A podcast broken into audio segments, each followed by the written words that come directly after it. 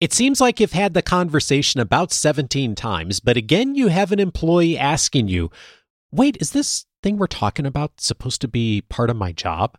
And you clarify the role again, but you're kind of thinking in the back of your mind, really? We're having this conversation again? In this episode, Jonathan Raymond returns with four questions to ask yourself and your employee to align them with the role. This is Coaching for Leaders, episode 623. Produced by Innovate Learning, maximizing human potential. Greetings to you from Orange County, California. This is Coaching for Leaders, and I'm your host, Dave Stachowiak. Leaders aren't born, they're made. And this weekly show helps you discover leadership wisdom through insightful conversations. One of the challenges that I often hear, and I know today's guest hears as well from leaders, is the frustration of my employees don't really know what their roles are as many times as that's been discussed and talked about and maybe even documented. Finding that alignment of the purpose and the important factors of a role is something that is a challenge for so many leaders and organizations. Today, a conversation on how to find that alignment to make it more clear and a framework that'll help us to get there better. I'm so pleased to welcome back Jonathan Raymond to the show. Jonathan spent 20 years building careers in business development and personal growth before realizing he could have the best of both worlds by starting his own company. Now he uses those skills to advise CEOs and organizational leaders on how to create a people first culture that drives results. As the founder of Refound, his goal is to provide clients with a partner that they can trust and programs that give managers an experience of how they can make work a better place, one conversation at a time.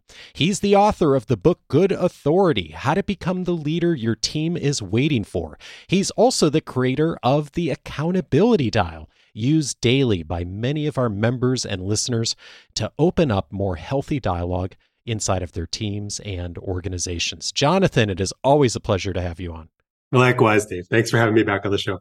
You and I are in roles where we have the privilege of hearing about the frustrations that leaders deal with every single day. And a common refrain that I know we both hear is a leader coming to one of us and saying, I'm really having a hard time aligning this person or sometimes this team with the role and what their job is. And as much time as we've spent talking about this, it seems like people don't get it or they come to me and say, like, I don't understand what my job is or my role is. You hear this a lot too, don't you?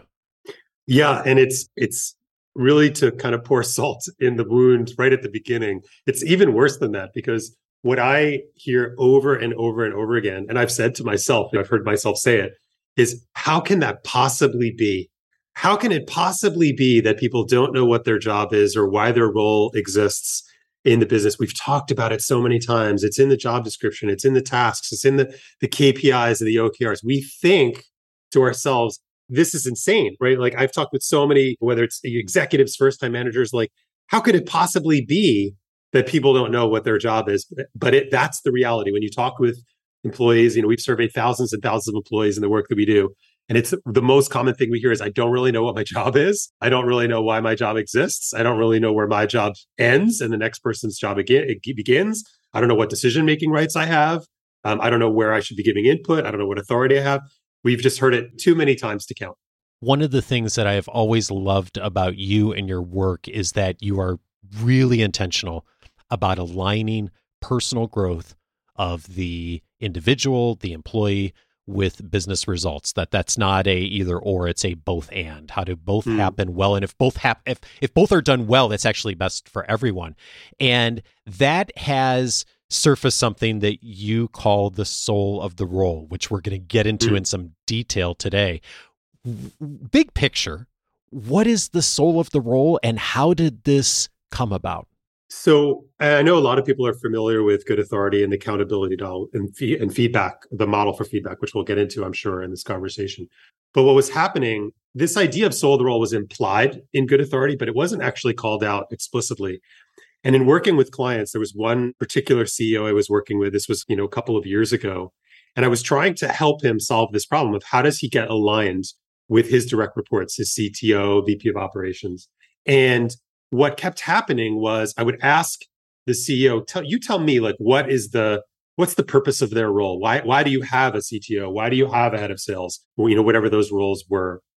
And then I would ask those people, and I think separate rooms, right? Separate conversations. Then I would ask people in those role, hey, why do you think this role exists? What do you think the purpose of this role is? Those that same role. And what I what just became so blaringly clear to me is they were they kept talking past each other in exactly the same way. So the person in the role had a strong tendency to talk about the work itself. Well, here's what I'm responsible for. Here are the things that are in my inbox. Here's the projects that I'm accountable for, et cetera, et cetera. And what the manager, in this case, was a CEO, in every single case, his draft, right, his response was actually, what do I want this person to be thinking about? What are they responsible for strategically? What's the corner that I want them to be seeing around? What's the balance that I want them to be holding? What's the tension that they're responsible for in the organization? What's the thing that I need them to do so that I don't feel responsible or pulled down into doing it? So I don't superhero in the moment. And the and neither of them were articulating it perfectly, but in particular the manager wasn't articulating it at all. And so when I asked him, I said, "Well, well, what do you mean by that? Tell me more about that. How should this person understand that?" And we got into this conversation and he said, Oh, oh, you're talking about the soul of the role. And I said, Yeah. And he's like, Oh, we never, we've never talked about that. And I was huh. like, that's the missing piece. That's the thing that you've never actually articulated. So they have no idea. That's why they're saying to you, I don't know what my role exists. That's why there's all this conflict and frustration and tension. And you feel like you're talking past each other because you are, because you've never actually articulated from your perspective what's the soul of the role. And so they don't understand it in that way. And so they're going to default and backslide to the to the job, right? To the to the things that were in the job description or the tasks or the inbox, all the linear stuff. And what you're asking from them is something much more holistic that has emotion tied to it, that has critical thinking tied to it. But you haven't defined that. So guess what? You haven't defined it, so they don't know what it is. One of the key points that landed with me in looking through the details of the soul and the role is the invitation to separate the role from the person. Mm. And I, I have told folks that for years, and I think many people have heard that, like, okay, role first, person second, right? Yeah. But one of the other really key things that came up for me in thinking about this, and you say this really explicitly, is depersonalizing the mm. the person from the role actually helps with aligning them to the role. Yes. What is it that's helpful about that? It's a you know there's a there's a parallel to this in a lot of kind of systems thinking and kind of the way to think about design. But the trap that we fall into is we get so accustomed understandable we're humans we get accustomed to the person and we stop thinking about the role itself and what what is actually needed for the success of my team or my division or my organization. We stop thinking about that because we're so focused on the person in front of us and what do we like about them? What do we not like about them? What are their strengths? What are their weaknesses? What are the pieces that i have i've had to manage around? Whatever. Where we're so in the weeds of the individual that's in that role that we forget to ask wait a second why do we have a vp of operations? Why do we have a director of marketing? Why do i have a frontline call center person? What is the purpose? And it's it's not an easy question to answer right? And so what ha- what the, the benefit and the purpose of depersonalization it's first it starts with self-care for you as a manager right? Because you're being measured on your goals. You're being measured on your objectives your outcomes however that whatever that shape that takes in your organization. And so you have to start by thinking about okay well if i have these goals what are the roles around me? What are the resources right? So i need a bunch of roles. I'm, I, have, I have this responsibility and i have each, these eight direct reports let's just let's say. What do i need from each of those roles? And to be able to look at that objectively and see what are the roles themselves and how do they relate with each other. That's the depersonalization element. And if you don't do that, you're just going to be in the mud of trying to navigate all the different personalities and you will never have actually had the conversation. Well, what does our team need? Right. And then you say, okay, well, here are the eight roles. Here's what we need in order to be successful. And then you can have an honest, human, direct, challenging, caring, meaningful conversation with the person that's in that role today and say, hey, here's what's needed from the role. And here's how you're doing. Here's the things that you're where you're killing it. Here's the things where you're doing great. And here's the places where there's some gaps. And now we have something we could do together. And it's also all how you evaluate if there's a role that isn't filled right now. Well, who, what are you looking for? What are the qualities? Not what are the tasks, right? What are the qualities of person that I, what type of thinker do I need? It, it helps us by depersonalizing it. It helps us create the right framework for people to succeed within. And once you know that, then you can do something with it. And to go back to the accountability dial, if you know what the soul of the role is and the purpose is really clear and you have alignment, then the accountability dial conversations, the mentions, the conversations later become easier because you have context of what it is that you're talking about versus just like, what have you been doing? Totally. And especially for folks who work, you know, in a remote environment or or a, or a, or a hybrid one, but it's true in person too. It's hard to know what to give feedback about, right? So even if you love the accountability dial and you think, hey, this is the way I want to give feedback, you got a lot of things that you could give feedback about, right? There's there's a lot going on, especially these days. So to be more selective about where you intervene with feedback, there's no greater place than to help somebody with by by giving them feedback about how they're doing relative to the soul of the role or something you talked about in that conversation. And not just criticism, not like, hey, we talked about the soul of the role being X and here was an opportunity where where you didn't do that. The opposite right? Hey we talked about soul of the role and the most important aspect of what this role should be driving for and that was a great example of where you did that. Amazing. Thank you. Love you. You're great. Keep going. Right? So it's both yeah, and there's definitely a progression here, and you've identified three of them. One is, and you've said this already, defining what the soul of the role is. Secondly, aligning with the employee on the that that role. And then third, there's some sustainability about this too. How do you keep it going? Maybe we start and really look at the defining piece as a beginning point because I think like that's really where the heart of this is of like what is what is the soul of the role and how do you actually yeah. get there? And there, there's some key pieces of this, yes? Yes, indeed. Well, here's what I did. So I looked at the four questions that I saw and I thought what would be helpful for like context for all of us and getting like our heads around this. And mm-hmm. I just thought about this from my role of hosting this podcast. Now, yeah. those of you who interact with me know that there's other hats I wear running the Business Academy, th- those kinds of things. But for the purpose of this conversation, let's look at just the role of me hosting this podcast. And I thought it might be helpful to walk through these four questions. And I took a first pass, which is what you mm. invite leaders to do is like, okay, you take the first pass first, and especially when you're thinking about someone else, like you're actually getting clear on like what does this mean for you and then we'll talk about alignment in a bit but i i took a first pass and there's some questions i've got like looking through this Great. that maybe you can help me through so Great. maybe let's let's just start with the first question i guess yeah go for it okay so first question is what's the purpose of the role right and so here's here's what i as in thinking about this i came up with two a primary okay. and a secondary. So when I think of hosting this podcast, my primary purpose is to help listeners lead better. Number 1. If I do that, that is that is great. Lots of other good things happen and in practice that means someone listening to this conversation finishes listening and can go into the workplace and actually apply something immediately. Like if that happens, that is great. And then okay.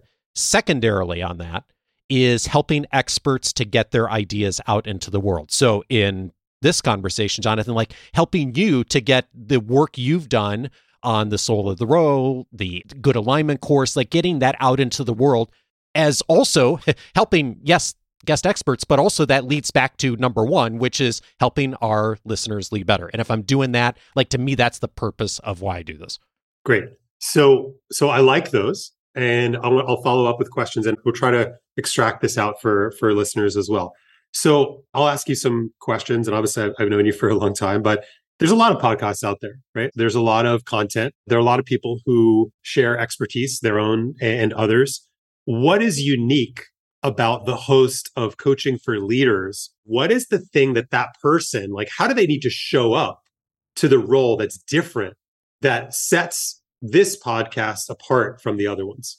Yeah. Okay. So one is I listen well to members and listeners to to tell me what they're struggling with. Like right. for me, like that's huge. Is I have my ears open. I'm interacting on email. I'm listening, especially to our academy members. Like, what are they struggling with? And then part of my job to do this really well is considering context. And context for me is a few things. One of it is like, what are people struggling with? But context is also, what have we talked about on the show in the recent and sometimes distant past? So mm. I might have someone who I would really love to have a conversation with, as happens on a somewhat regular basis because they've got some great work out there. But we've had similar conversations on the podcast in the last you know, 12 months. And for me, it's like, okay, we've kind of done that. Like, yes, just looking at this person, this one interview, yes, that would be helpful, but it's not helpful for the audience as much because we've already had conversations on that. So part of yeah. it is me thinking, what are people struggling with? What's the context yep. of the conversations we've already had on that?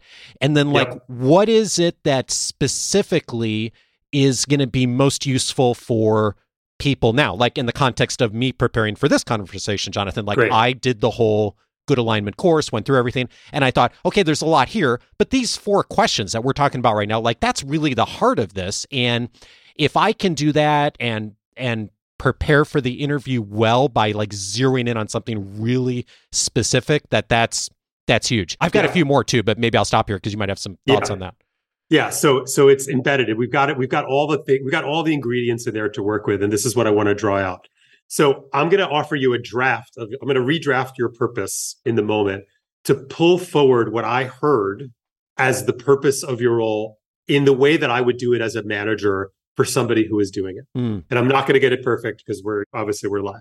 So to me, the purpose of your role is something like to be the person who listens to the needs of managers and offers them a perspective that has context on what it takes to succeed as a manager in the modern world. Ooh, that's good. That's because that's going to get you out. That's what gets you out of the bed in the morning. It, yeah. I know it already does. Yeah. Right. But that's your purpose. Right. Yeah. And that's different. That's different than like yes. just w- what's different about it is anybody could say the thing I said first, which is like help people lead better. Like lots of people who host podcasts could say that. But exactly. that that's much more like what is coaching for leaders that makes it different than all the other podcasts out there, right? Exactly. And it's that element because that has the, the, the secret ingredient to that is emotion. It has emotion. It also has the has a different type of clarity, which you just described, but it has emotion, has a feeling, right? And that's what people are lacking in their jobs. It doesn't have give me a feeling give me something that I could go, ooh, did you, you, you heard it right in your reaction. You're like, ooh, that's good. Yeah. Right? It's like, oh, I get it. It's, there's something inspirational about it. There's something aspirational about it. And there's something different, right? The, to succeed, right? Cause it's going to drive all those other questions. Cause if you are honoring that purpose, you're going to behave in a very specific set of ways and you're going to go after a very specific set of priorities that are connected to that purpose, which is different than the way you had it before. Yeah, indeed. Yeah. And you used the word mission a bunch in the course of this isn't just like what's my job, but there's there's a mission and there's something that like gets you out of bed that's it, that I I sort of do naturally because I figured this out over the years, but a lot of people like don't necessarily do, especially if it's someone else that's created the role for them or the or, or they're stepping into a role. That yeah. if we can get to that emotional piece, like that's really like there's just such a different level of engagement there. Yeah. And let me let's tie it to this idea because I know a lot of folks are familiar with this idea of more Yoda, less superhero. Yeah. We could just say briefly, right? It's this mindset that we talked about in good authority of like figuring out how to step back in the right ways, not to fix and solve everything, but to create growth and learning opportunities for the people on your team. Right. So if you're thinking about it from that perspective, there's a question that I often ask that can help you get to the soul of the role for a role that reports to you. And the question is this What is it that you need that person to worry about, to obsess about, to be passionately, vigilantly looking at day in and day out? What's the question that you need them to be asking so that you don't have to. Mm. Because and or flip flip it around. If they don't, they're going to pull you in and you're going to do it for them. And this is what I see managers and executives do all the time. They delegate work, but they don't delegate the emotion.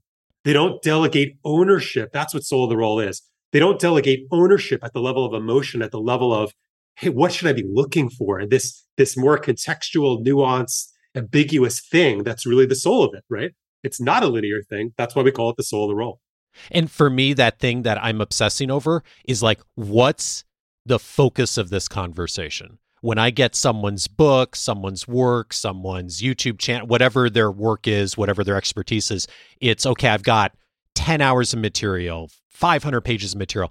My question that I'm like obsessing over and I'm spending hours on sometimes is like, what's what does our audience really, really need from this? Like, what are yes. the three or four pages out of this person's work that they really need? And me zeroing in on that and getting laser focused on that. And if I do a good job of that, then, of course, in context with all the other conversations we've had, then that's like super useful to people. And actually, that leads me to another question about question two, which is what makes someone successful in the role. And mm-hmm. the the distinction I found that I was having a hard time with, not because of you, but because of me, like when I was writing this out and thinking, like, okay, what does actually make me successful in the role is how much of that is the skills, like the things I was saying earlier, like listening, context, deciding on the focus, and how much of it is like metrics, like what are things I'm seeing after or during doing the work? How do you mm. think about that distinction, or am I even framing that in the right way? So I, I, think it can be both of those things. I, the way that it's that I, that's helpful for me to think about it, and the way that I generally teach it is think about it more sort of behaviorals and how you show up to the role. So, for example, if we keep going down with the example that you gave, it's like how do you need to organize yourself in order to fulfill on that purpose? So, for example, you probably can't spend twelve hours a day on Facebook, right? right? And be successful in that role. So there are like there there are there are ways that you need to set up your life your your infrastructure, if you will. Not to be too cheeky about it, but like think about it in the work context, right? If that's my role and that's my purpose, then I'm going to start to think about the way that I'm showing up more broadly. Yes, what are the metrics? But I think it's it's the temptation is to go to the metrics too quickly instead of go to the things that are more essential. Like what are the what are the what are the methods, right? That are that that we're gonna that are gonna drive the metrics is where I would focus more of your attention there. Cool. That makes sense. All right. So, question three then is what are three priorities for this role in the next 90 days? Yeah. This one I had a harder time with because of the nature of the role is so mm. re- repetitive, like in a good way. Like, so here's here's what I wrote down and tell me where I'm missing things. But like, okay, so number one is like selecting guests.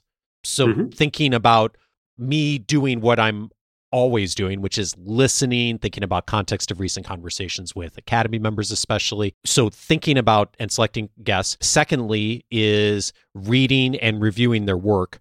Most of my work, I think, is well before the interview ever happens. Like, if, if mm. I just look at time invested, like my work for this conversation, Jonathan, is like almost done.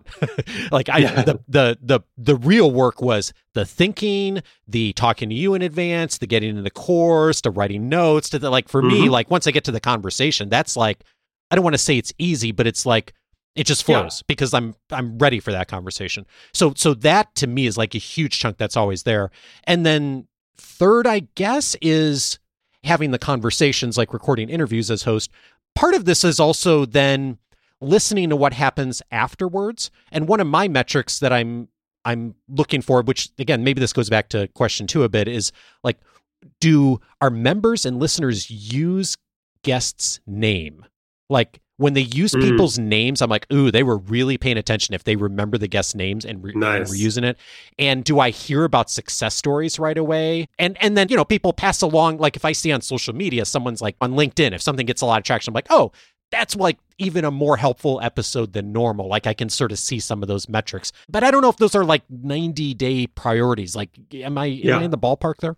Yeah, no. So I got, so I think those are all things to, to track which you are. And I think I love in particular though that's that's a really compelling way to describe a, a, brand right? I've used that before is like it doesn't really matter what we think right? It matters like does it show up in other places? That's probably a pretty good sign.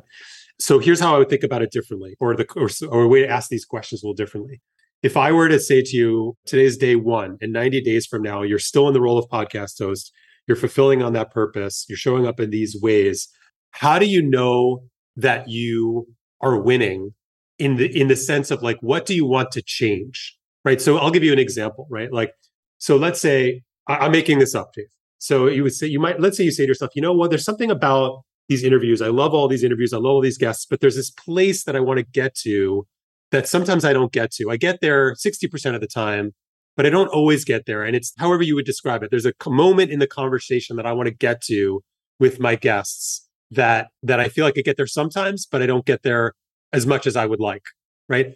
Over the next 90 days, I'm going to make that my focus. Mm, right. Because yeah. you have your system fairly well dialed, right? Because it's, as you said, it's fairly repetitive and that's good, right? It is fairly well systematized. Where are the areas where it can be even better? Right. Or or you might say, you know what, I've noticed I went back through some recordings and there's a certain type of question that I've been asking that I don't think is helpful. I, I don't think I need to ask that question anymore. And so I'm going to try to catch myself. Like, so it's things like that, right? Where it's not wholesale, like I'm going to increase viewership or listenership by X percent, although that might be, right? That since that's not where you're at, I would look for those types of things. And it's, and it brings a important, a really important point. The reason why we talk about the soul of the role in 90 day cycles is that's a long enough time to actually do something, but it's not so long, right? That it, that it re- loses its relevance right? So so you might focus on those three things for the next nine days. You might be like got it. I, I nailed it. Now i'm going to do something now i'm going to i'm going to change my focus for the next 90 days. And that's a way to keep those cycles on a team right? So if you have an annual performance review some people do.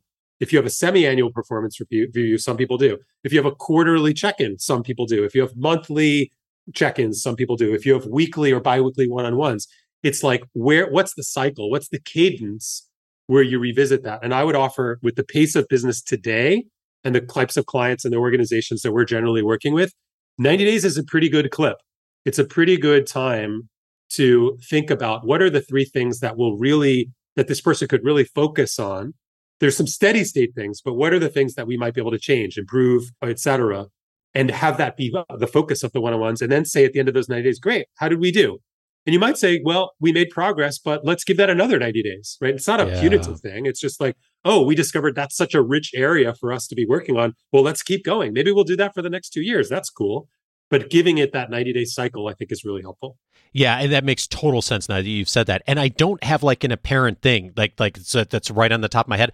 Often I do. Like often there is something I'm thinking about with interviews and interview prep. The one thing that's kind of coming up for me a little bit is like maybe efficiency. Like if do I need to spend four hours? Could I spend three and a half hours on some things? Mm. Probably. I'll I'll give you I'll give you one Dave, yeah, that's counterintuitive. Sure.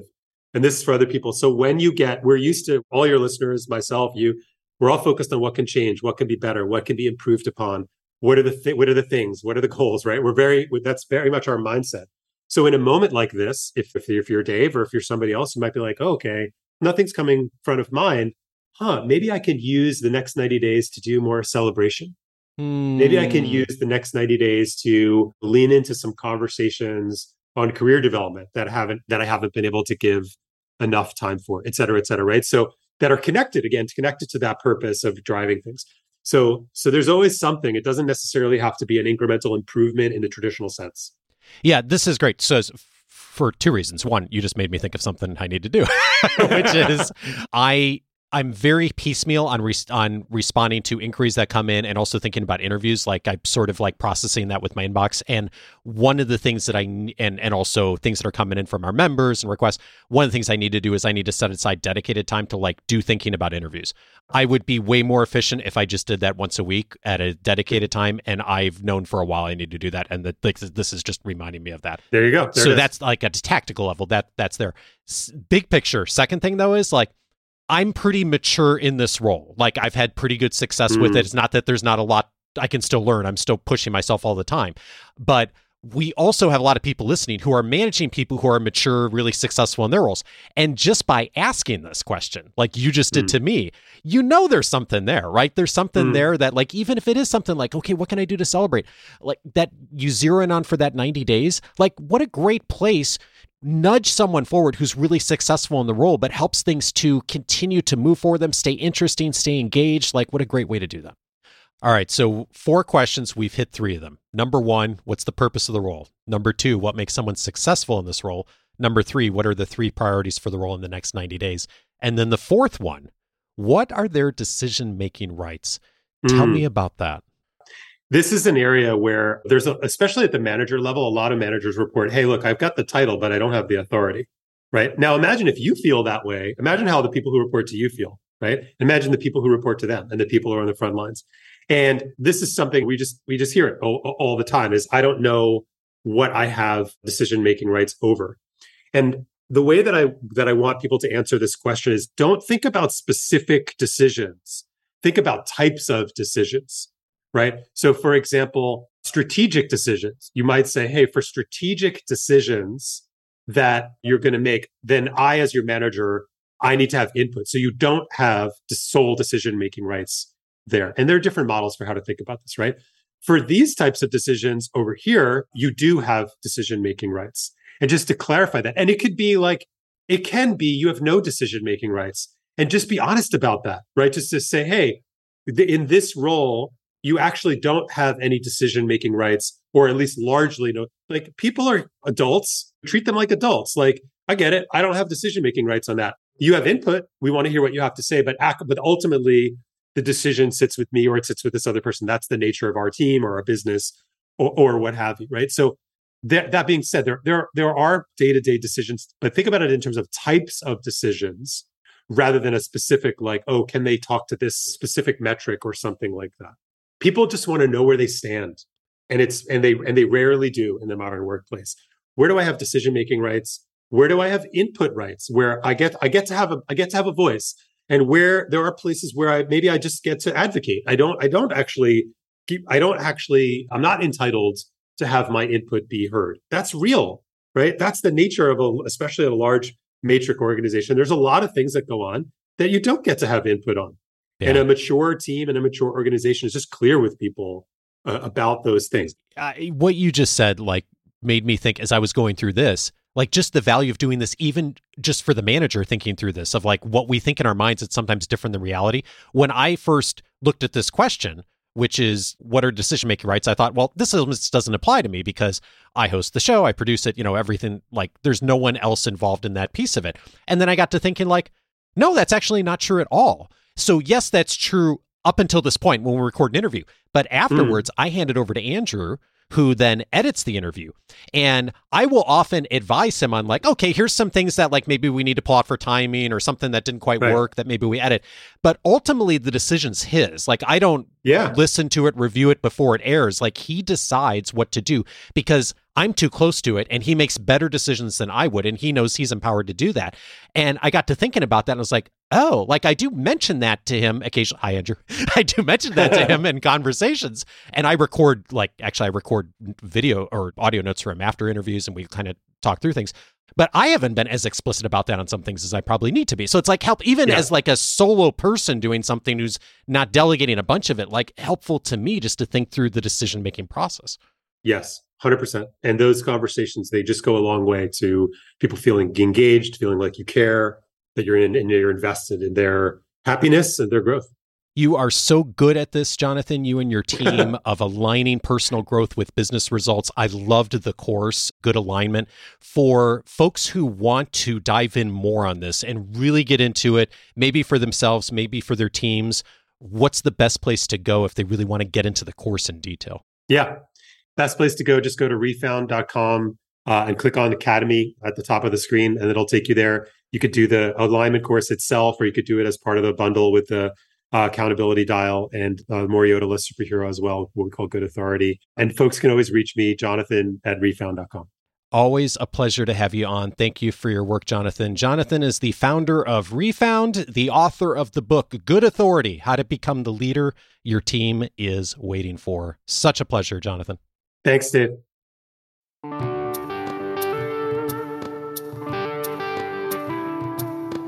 Of course, there's more to alignment beyond just the four questions. In the Good Alignment course, Jonathan goes into great detail on next steps, not only how to align with the employee well, but also then ongoing how to continue to bring this into regular conversations. It's a fabulous course. Everything Jonathan and his team does on the course is just incredible on accountability and alignment and good authority. If you're looking for more, I encourage you to check out the link to Refound Academy in the episode notes. Of course, it'll be in this week's Weekly leadership guide as well. And also, if you're looking for more, a few related episodes that I'd recommend to you. One of them is episode 413 Effective Delegation of Authority. Hassan Osman was my guest on that episode. We talked about how to delegate well. What are the steps? What are the principles to keep in mind? And how to communicate step by step with an employee. And of course, a good starting point for that is role clarity. Once you have role clarity, then delegation becomes easier and clearer. Episode 413, a good complement to this conversation.